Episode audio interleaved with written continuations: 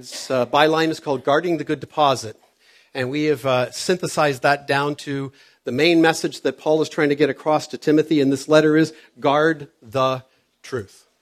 The truth that is found here in the Word of God. I don't want to do too much preamble this morning because I got a fair bit to cover with you in these amazing eight verses. But I'd like to start off by saying I'm going to pray as I usually do after I read the text. I'd really like to encourage everyone here this morning because I know, I know we've all had a week. I know some of us have had a day. Um, so there's a lot going on in our minds. And I'm just going to encourage all of us to still our hearts, to still our minds, and uh, hear past me and hear from the Holy Spirit today. Hear God communicate His word today, okay? That would be my heart for you because I know, I know. Same with me. So I need this prayer as much as you. Uh, we're going to be in chapter 4, verses 1 to 8. If you have a Bible with you, uh, open it there, please, or on your phone, tablet, it'd be great. We do have Bible, Bibles at the back if you'd like to use one of our uh, theater Bibles, as we call them. And uh, we're going to begin reading right now in verse 1.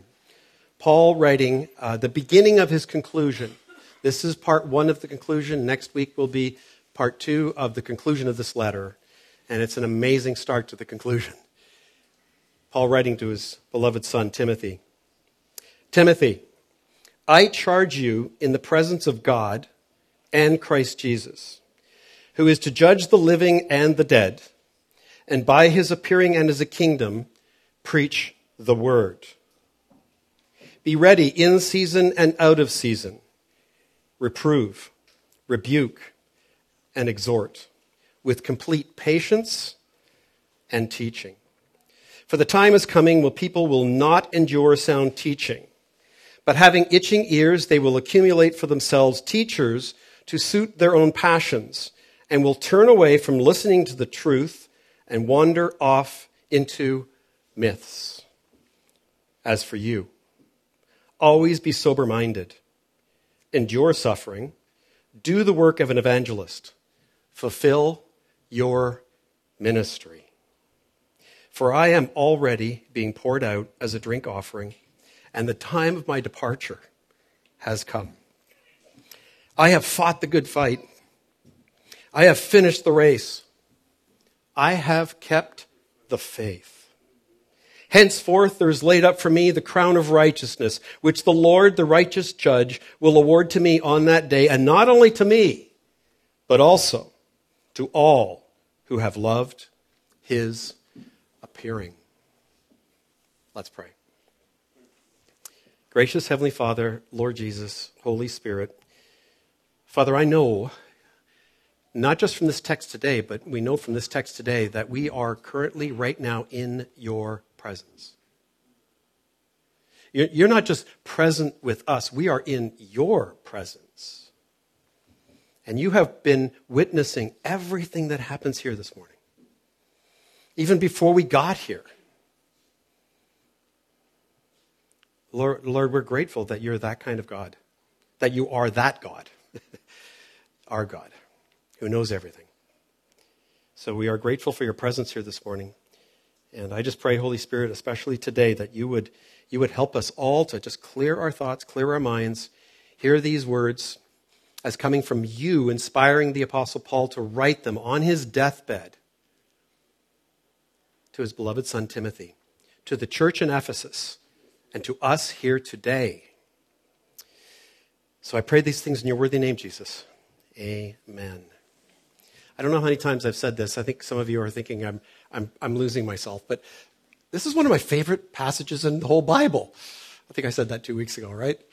It is every time we get to these kind of things, and I've read them over and over. And of course, anyone who's, quote, a preacher would say that, right? But I want to show you today this is not just about, never is, just about me or about the preacher.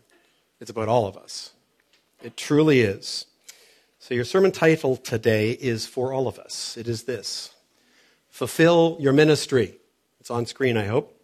I hope to show you through this text today the three points that are in it. Number one, the charge to proclaim. Number two, what lies ahead. And number three, passing the torch. So, two weeks ago, you'll remember Again, we, we, we looked at one of those favorite passages of Pastor Glenn in the Bible, and it truly was. It was an amazing passage. It's a great passage in the letter. We heard the Apostle Paul in that passage, chapter 3, verses 10 to 17, doing a lot of reminding of Timothy. You know, like again, it's like Timothy is struggling. These letters are responses from the Apostle Paul to his son in the faith who is struggling. He's really struggling. He's trying to encourage him. And so part of his encouragement is to say, I just want to remind you. I want to remind you, remember your grandmother Lois and your mother Eunice? Remember how they raised you in the sacred writings, which is the Old Testament? And then they, they led you to faith in the Messiah, Jesus Christ? Remember that. You needed it, and you're going to need it, and we all need those type of memories. And then he also suggests to him, you, you should also remember all the things that you and I did together. The 10 years we spent together on the road, me showing you what good ministry looks like, what the Christian life looks like. Remember that, Timothy, right?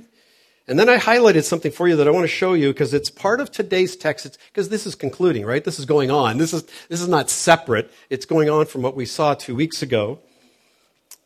And it says in chapter 3, verse 10, these words You, Timothy, however, you have followed my teaching, my conduct. I emphasized this last week, and I'm emphasizing it again this morning. My aim in life, my faith, my patience, my love, my steadfastness. In saying these things, he's saying to Timothy, Timothy, you followed me well. I also want to remind you of that and encourage you. You followed me, man. You're following Jesus because I'm following him and you're following me while I'm following Jesus. But you and I did this together. You experienced these things with me. This is the ultimate passage on discipleship in the local church. Really, it is, or one of them anyway. And it was beautiful. So I emphasized and highlighted last year my aim in life during the message. And of course, I asked one of my lovely questions, which I tend to do from uh, time to time, which is okay, do you know what your aim in life is? Now, I don't know what happened in your missional community group, but we had a pretty interesting discussion about that. A few people were more than taken by that and went, whoa, hang on. I don't know if I've actually written down like a mission statement, my aim in life. I don't know if I could actually articulate that right now. I don't know if it's the same as it was 10, 15 years ago. I don't even know if, maybe my, my life is aimless at this point. Anybody? That was the point. So, anyway, why, why did I ask the question? Well, because it's a good question. Not because I came up with it. It comes from the text. It, it's there. We need to look at that. And, and it's the question that overflows to today, and that's why I'm bringing up. So, as we review Paul's life, it's rather clear. This is, I think, rather clear. Paul understood his aim in life. Do we all pass the test? That would be true, wouldn't it? He understood it. This is him writing, and these words that we read here this morning are words that he knows that within months he will lose his life on the outskirts of Rome by being beheaded. He knew his aim in life. He also knew where it was going to end up, and he never wavered from his aim in life. It's incredible. It's wonderful. And so again, I want to encourage you, like when he writes these words to Timothy, you all, we all know this, right? This letter Timothy didn't just read it and put it underneath his pillow, right? And go, oh, this is just really wonderful. I've got encouragement from Paul. No, he took it into the church and read it to the church, or even had one of the other elders in the church read it to the church. And then they unpacked it week after week after week. And I know, I'm sure, that Timothy said, hey guys, this is not just for me. This is not just for me. It's for all of us. It's for all of us to fulfill our ministry. So, friends, I, am sure you will agree that the world we live in today, as we've seen through 1st and 2nd Timothy and our study in 1st Peter last year, that uh, those days are not so different from today.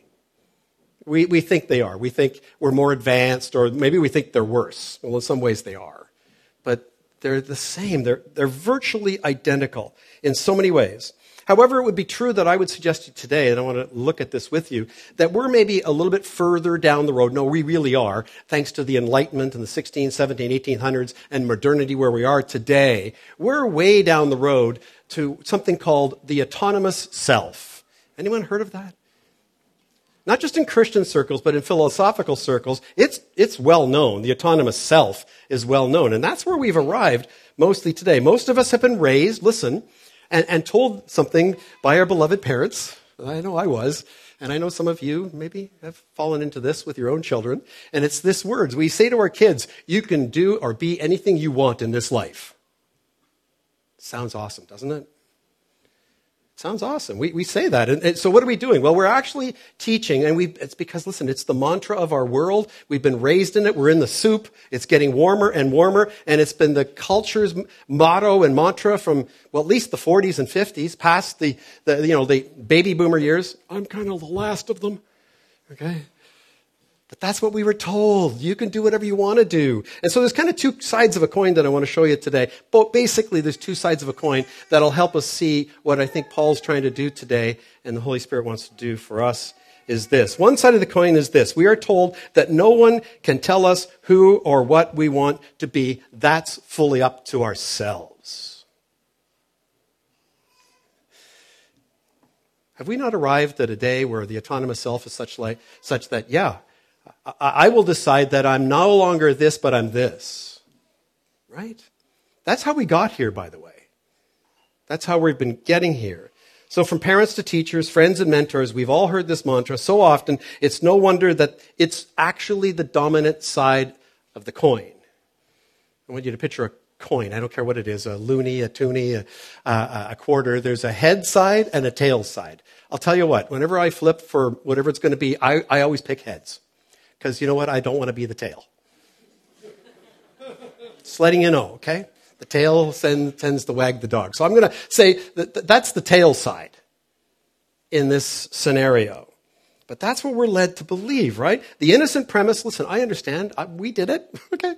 We did it. My Janice and I did it. Our boys turned out relatively okay.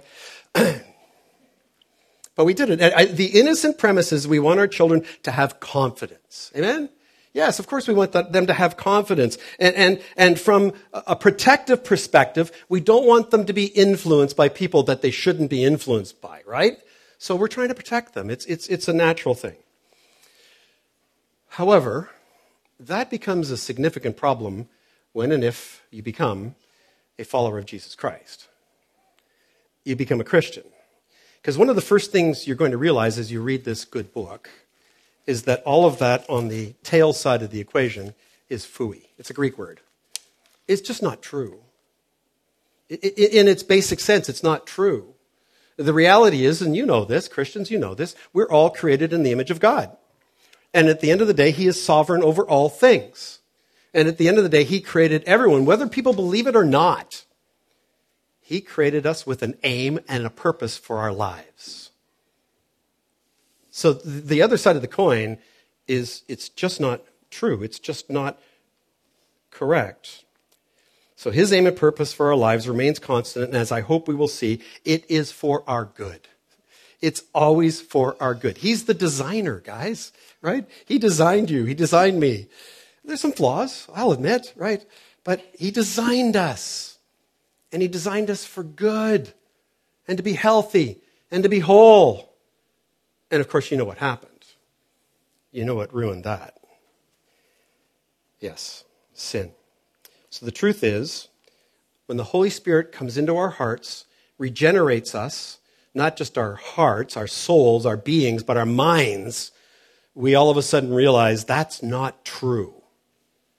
And so, of course, like everybody else that is in their 20s, we travel Europe with a backpack trying to find ourselves, right?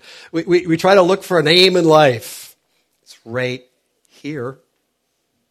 It's the aim in life that the Lord wants to bring us back to ourselves. So we know, as Christians, we know that this is true. When the Lord Jesus takes possession of our heart and our soul, and the Holy Spirit comes into our being, we are not our own. In Christ, we have been bought with a price, a precious price called his life. So the very good news is, as I've said before already, that the aim for our lives and purpose that Jesus has for our lives is not a better life now. It's not the best life now. It is the whole life now and for eternity. It's to make us whole again and for us to truly flourish. But yeah, we all know. Hmm. We live in this thing called the flesh. We live in this world that's constantly, constantly giving us, well, how's that going for you last week, this Christian life? Did you forget this little tail side of the coin thing, you know, maybe you want to check that out. And we, we just we buy into it and, and we lose our focus. Um, and so this is why Paul makes this charge to Timothy. So here's my question for you for this week. Which side of the coin do you lean to? Do you lean to the side of the coin that says this I will identify my own aim in life? For me, for my purpose in life. How many of you have been doing that? And for how long? How's it going, honestly? You answer that question. Or, how about this? I am truly, right now, and I've maybe even said this before, but right now, I am fully open to and would truly appreciate it if someone would identify for me my aim in life, my purpose in life. Those are radically different sides of the coin, aren't they? One side is called teachable, and the other side is, yeah, not so much. That's the side of the coin that the Holy Spirit wants us to be on, I think, as he teaches us through the scripture, but particularly in this passage today. Radically different sides of the coin.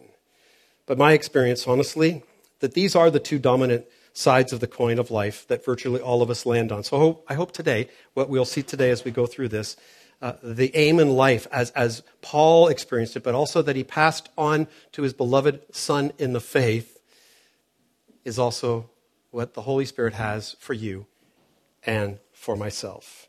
So, number one in our text today, our number one point is the charge to proclaim. First two verses will be on screen. Paul says, I charge you in the presence of God and of Christ Jesus, who is the judge, to judge, pardon me, the living and the dead, and by his appearing and his kingdom, preach the word, Timothy. Be ready in season and out of season. Reprove, rebuke, and exhort with complete patience and teaching. So I, I, I believe you'll also, as I've, I've, already mentioned a little bit, remember from our, our time in 1 Timothy and now in 2 Timothy, the story of how Timothy got to where he is today. Right, we know how he was raised by his grandmother and his mother in the sacred writings, and then to faith in Jesus. At 19 years of age, he meets Paul and he goes on this, this journey with Paul to see what good ministry and the Christian life looks like. And then at approximately the age of 30, Paul plants the church in Ephesus and says, Timothy, you're staying here. You're going to be the pastor and the leader of this church. And he leaves them there. And so, over the past five to six years after writing the first letter to him, it's been a tough go for Timothy. We, have seen this throughout this series, first and second. We've seen it's been a tough go for him. He's young. he's not given much respect by those in the church, especially the older men, you know, t- tapping him on the back, going, "It's okay, young man. We've got. We used to do it this way here, so it's okay. We'll take it from here." He, he was a bit timid in, in his constitution, and that's not putting him down, but he just was. He was he was susceptible to criticism, maybe about his preaching. I've never experienced that personally. right? People leaving the church false teachers, divisive situations, hurting the flock, people he loves. He's had a, hard, a really hard go of it. And, and also, Paul, we saw many weeks ago where Paul was actually really concerned that he was becoming actually ashamed of the testimony of Jesus Christ and the Word. What's that mean? Well, it means basically he was shying away. He was like, you know what, today I think we'll have a, a warm and fuzzy message. We won't really talk about sin, and we won't re- definitely won't read anything by Paul. You know, we'll, we'll talk about we'll talk about marriage and, and, and singleness, and we'll, we'll talk about money and finances and how we can help you grow your bank account. That's shying away in a not so good way, but, but it's shying away from the truth and the words of God. And so now he charges him, listen, to trust one side of the coin, the side of the coin that he was called to. I think the most important thing, and I, I, I, added it in my prayer, is that word. If you look at it on screen one more time, it says, right, I charge you in, in what? In the presence of God and in the presence of Christ Jesus. So I want us just to meditate on that for a second, right? I've said this many, many times before in various messages, and people look at me and go, why is he saying that? But the truth is, you all of us know this. If people could read our minds throughout the week, if our spouse could read our minds, if our best friend could, our boss could read our minds, well, most of us would be out of work. we are never out of the presence of God. Amen? We're never out of the presence of God. That's a good thing.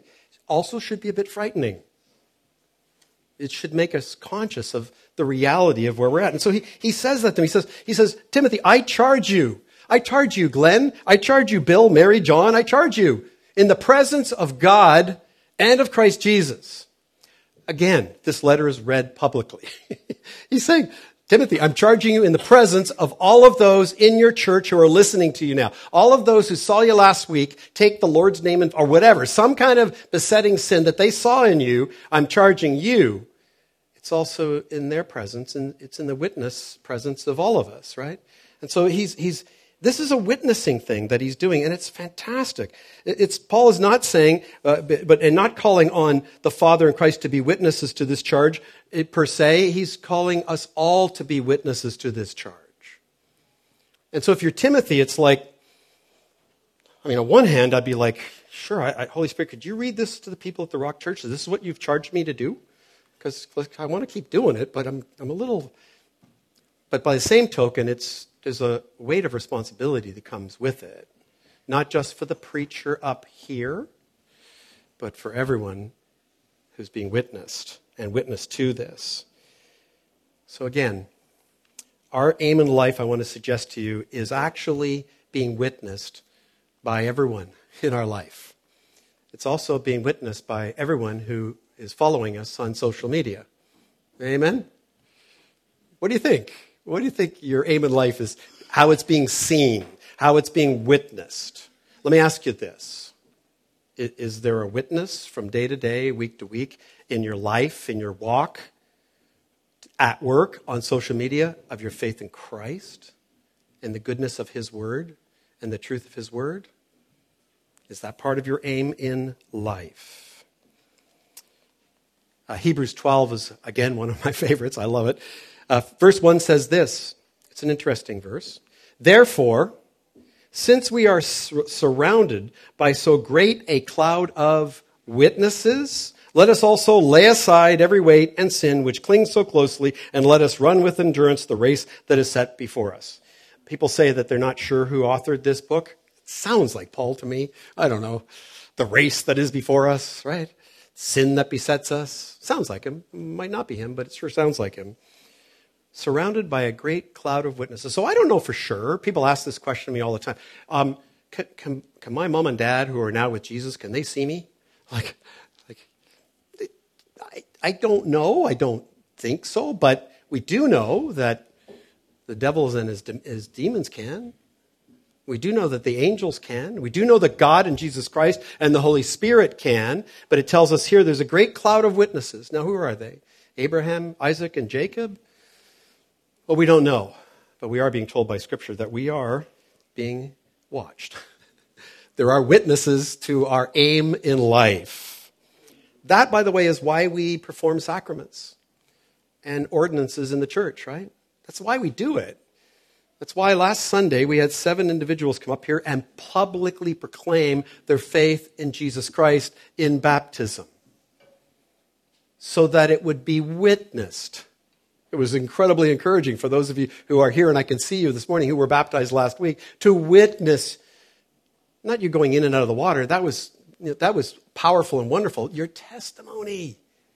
To hear it and to witness. And that's why we do it. And that's why we are commanded by Christ, and the apostles follow through with that, is it's a public witness of our aim in life has now changed. That's the idea of it. So that's one of the reasons why we do that. It's to proclaim this. Marriage is another good one. Marriage is another good one. That's the reason why people say, well, you know, it's just a piece of paper. Christian, it's not a piece of paper. Okay? It's a covenant relationship that we make in the presence of God and witnesses that we will be faithful to this other person until when? Till death do us part. Thank you very much. Someone knows their Bible. Right. It's a public testimony to what witness? To what? Our aim in life. That's a good part of it. It's an incredibly important part of it. Another example would be, and I know all of you love this, all of you who are given over to the autonomous self, membership in the local church. Yeah, you love that one, don't you, right? Yeah, that's great. Yeah, yeah, yeah. I will sign up. I will sign up for that. I will publicly declare that the Rock Church is going to be my church family. I want to do that, right? Please don't anyone take that the wrong way. But it, it is, that's what it is. It's, it's saying, this is my family. I covenant together with them, and, and I want people to know that. People stop you on the street and say, hey, so you're a Christian, where do you go to church? And you tell them, right? And so that's one of the reasons why we do that. And yet again, in all of those areas, we have that autonomous self that's going, well, I don't know. I don't know. Maybe. And then off we go into our own aim in life. So verses 1 and 2 should be back on screen again one more time because I want to show you this. Paul reminds us that it is Jesus, our witness, who will judge all of us. So I, I, don't know. I don't know if I take this as seriously as I should, from as much as I should, as often as I should. But the point is, is that there's a scorecard happening here. Good deeds, not good deeds. Does it cancel our salvation? No, it doesn't. But he's going to judge us, the non and the Christian. We are going to be judged. And he is taking note of these things. And so people see this here, but also Timothy reminds, Paul reminds Timothy of Jesus' appearance. Some would suggest that's about his second coming. I don't believe so. Most commentators would agree that that's not true. It's, it's about um, his appearing, his inauguration of the kingdom when he first came, when he was born. That's what he's pointing to, and he's, he's encouraging that. And so next we see that key that Paul has been encouraging Timothy and everyone who is Christ Jesus to do when it feels like false teachers and their false teachings, and when those divisive wolves are coming to the church. Remember we went through that? And I was saying to you, you know what? I know what I want to do. I want to learn apologetics. I want to learn all of their bad teaching and their bad arguments, and I want to take them to task on social media. I'm so grateful that the Apostle Paul, the Holy Spirit, told Timothy, that's not what you're to do. Don't do that. He says instead, right here in these, wor- these words, three words Timothy, preach the word. Preach this. Preach this. Remember the illustration we used during that passage when we looked at it of the counterfeit $20 bills and how the idea was is that you just needed to surround yourself with thousands of older, newer, authentic, real $20 bills. You need to hold them, look at them, smell them, maybe put them on a bed and roll in them. I don't know. But, but get to know them so well. The idea was get to know this so well that when the counterfeit raises its head, its tail, you'll know it in a heartbeat. That's the point that he wants to get across to Timothy here.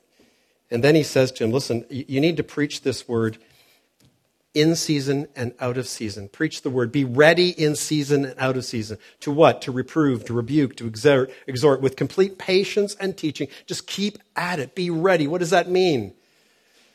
It's a personal thing. It says, Timothy, you need to be in this. You personally need to be ready you know, as, as, a pastor, as a leader of the church, as any Christian, you can't be modeling or trying to model for some other disciple in the, in the faith the Christian walk and yourself really not know what you're doing or have your aim in life be questionable. No, it needs to be an aim in life similar to the Apostle Paul. So basically, he's saying here, listen, you, you need to be ready. Be ready to share the word. Be ready tomorrow morning when you're talking to someone, even if you're just like a baby Christian and you barely know the Bible, but you know enough to at, least be able to say, For God so loved the world that he gave, gave his only begotten Son. You know, John 3.16. You know some scripture, right? You know the truth of the scripture, that we're all broken and we're all sinners, and we need a Savior. That the reason why you're struggling in your life today, why this is happening to you, that is happening to you, you've gone down that road, your aim in life has obviously been off course let me tell you about my aim in life. Like, just start sharing your life and your testimony with people. That's the idea of being ready in season and out of season. There are going to come, again, as we learned in 2 Timothy, it's always going to be difficult, but there are going to be more difficult seasons and less difficult seasons. And the idea is be ready in all seasons. Be ready by being in the Word. Preach the Word. So finally, the word preach here, I, I, I need to do this for you, would better be translated proclaim. Proclaim. Because again, this is not, this is not for the guy who stands here on Sunday mornings. You know, I know some of you would like to go, I wish it was. no, it is for all of us. We're all to be proclaiming the word of God. We are all called to go and make disciples who make disciples. Did you get the memo? Right? We are all called. We are all called to do that. And so I want you to think about that this week. And as a matter of fact, what I'd like you to do this week is I'd, I'd, like you to make it a daily exercise to be considering a passage I'm going to bring up to you in a minute. So that's point number one, and that is the charge to proclaim. It was given to Paul by Jesus, and Paul passes it to Timothy, who passes it then on to the church in Ephesus, and today the Holy Spirit is passing that on to you and I. Number two, what lays ahead? oh, Paul. What are we to be ready about for, for and about? Well, he says in verses 3 and 4, for the time is coming. This is a prophetic future event that he's talking about. When people will not endure sound teaching, but have itching ears, they will accumulate for themselves teachers to suit their own passions and will turn away from listening to the truth and wander off into myths. So the word for here, um, it's, it's a good translation, but I, I like it better to say, why? Because. It, it's because. Why do I need to focus on preaching the word? Why do I need to be ready in season and out of season? Why does my aim in life need to be a carbon copy of yours, Paul? Because the time is coming, and he's pointing forward to a future event when these things will be very true. And can I just ask this question rhetorically? Can they be any more true in our day? Can they honestly be any more true that people are turning away, falling away? Really? Uh, let me be the bearer of not good news. I've seen this in my life because I've been around maybe longer than some of you, but in the 60s, you know, we were all hippies and rebels, and we were, you know, rebelling against the man and inhaling substances or whatever, Rebe- you know, re- rebelling against authority. But guys, what's happening specifically in the church since the early 2000s is, biblically speaking, a great falling away. I'm not trying to scare anybody, but this is just the reality. It is a great falling away happening in our day. These things are coming true. People are turning to all kinds of teachers and podcasters and books and authors out there. Why? Well, let me give you the words of a pastor who wrote this in 1978 in his commentary uh, based on this text and passage. Um, his name was Ray Stedman, a Peninsula Church, uh, Bible Church in California. I love this guy. He wrote this. It'll be on screen for you. They will do this because, look, the truth requires the admission of human weakness. That's what the truth requires. None of us want to believe that if we're on the tail side of the coin, right? We don't want to believe that, which people do not like to admit, he says. The restraint of passions, which they do not like to do. And submission to authority of God and other authorities under him, which they dislike and reject. He put it this way further about this text. He says, they have itching ear disease. I like that. Actually, it's not good, but it's a really good way of putting it. So here's the reality what they have to offer, the scripture is saying, what they have to offer in these myths, in these fables, are actually lies. That's what they are. They're lies. They're, they're wanting to take you and I, uh, people in the world, uh, to keep them down that path, the wide road that leads to what? Destruction. And so keeps you know, promoting these fables and these myths, and what they are are actually lies. You'll remember uh, we did a series on spiritual warfare a couple of years ago. That was fun, right? Amen? It was so fun. And uh, I used the book uh, by John Mark Comer, uh, Live No Lies, kind of as a, um, you know, a thesis for it. And he said these words, which really were the thesis of his book, which I love, and they'll be on screen. And this is about the, the lies, the myths that are being told to us, who come from the father of all lies, who is who? the devil. It should be on screen for you. It says this deceptive ideas, the devil, he's constantly planting them out there. Here they are, you know, the tail side of the coin, that play to our disordered desires, our old sinful fleshly nature. They play to that. We're like, oh, that sounds good. Let's start it. And then they become normalized in a sinful society. Again, do we see this present in our world today? Yeah, we do. Paul likes to turn things to the better, and we're going to do that now. And then he says in verse 5 Timothy, as for you, Christian, as for you here today, always be sober minded, endure suffering, do the work of an evangelist, fulfill your ministry. I find that incredibly encouraging. He's saying that to everyone. He's saying that to everyone. I, got to tell you, 15 years, some of you, you've been around here long enough, you know that um, it's a good thing that I, I've had mentors, pastors, and other men who've been mentors of mine over the past 15 years because there are times like Timothy where I'm like, yeah, you know what? There's got to be greener pastures. Where it's like, really? Really? Do I need this? Do, wh- wh- why? Does my wife need this? Do you need this? And this encouragement is so important in our lives that we, we, we see this as look, it's what's going to happen, is what is going on. And so he's saying, be sober minded. In other words, think clearly. I love that. I had a biblical counselor help me through my sabbatical of three to four months, I think it was, in early 2021. And that's what all he was trying to make me do for two or three months was think clearly about these things, Glenn. What is really happening to you and to the church and COVID and all the rest of it? Think clearly, be sober minded, endure the suffering, do the work of an evangelist. What is that? A proclaimer of the truth. We're all called to be evangelists in some way, shape, or form, to share Jesus with our friends and our neighbors and our loved ones, and finally, to fulfill your ministry. And so, again, this is not about the super Christian. It's not about the pastors, the theologians, you know, the apostles. This is about all of us to fulfill our ministry in life. And so I want, I want to encourage you to do this this week. If what I'm saying to you about this being your ministry as much as mine is like, I don't know, Glenn, can I encourage you to go to Ephesians 4 and make that your homework this week? Because Ephesians 4 starts off with maybe it, Paul's suggesting this when he writes to the Ephesian church in that, and it's to the church in that letter. Walk worthy of the calling with which you've been called. That's how he starts that passage.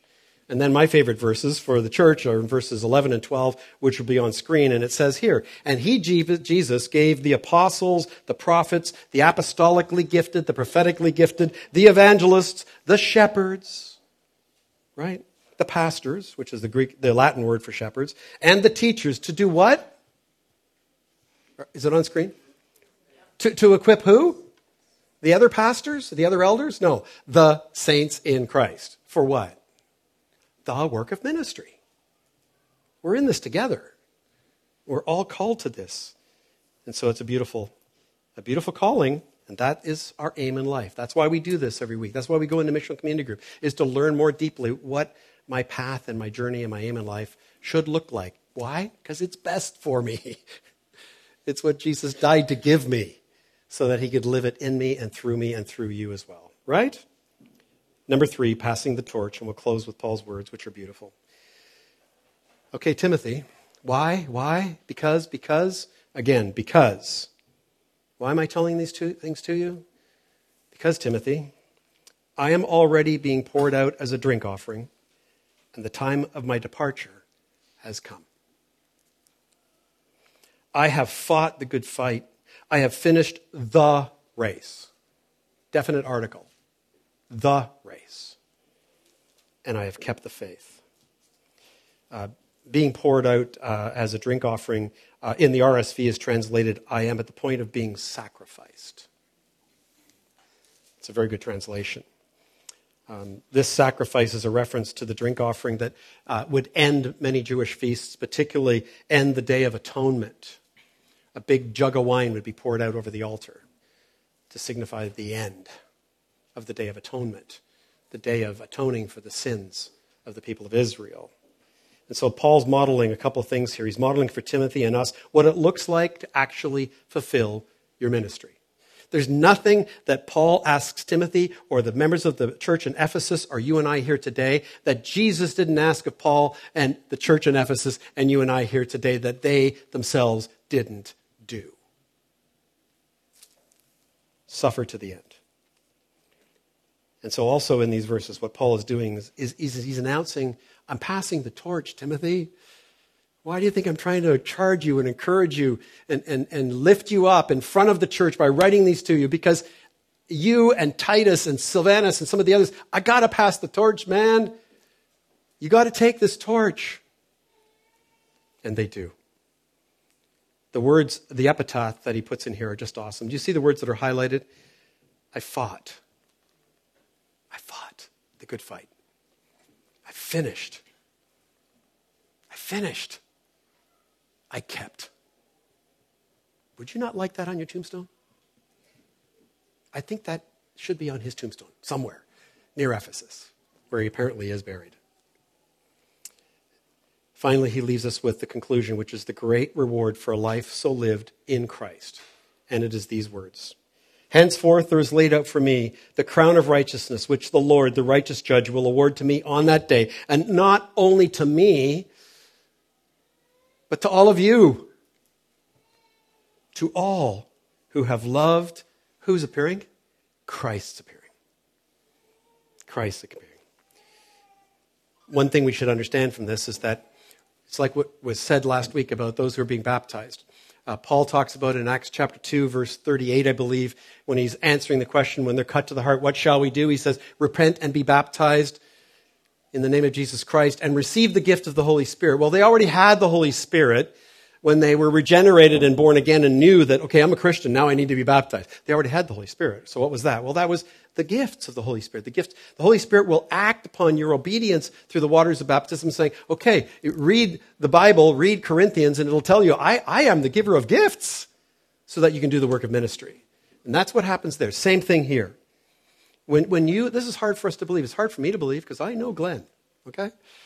But when you come to faith in Christ and you are regenerated by the power of the Holy Spirit, you are made perfectly righteous. Do you know that? That's hard. That's sometimes hard to believe, isn't it? Because we know ourselves, but you are. And the whole idea is live in it, live up to it. How? By the power of the Holy Spirit, through the sanctifying power of the Holy Spirit. What Paul's talking about here is the crown. He's talking about the crown. That do you think he received it? He's prophesying, henceforth I will receive it. He of course received it. So will you. So will you. Scripture also teaches us that. You know what most of us are going to do with our crowns?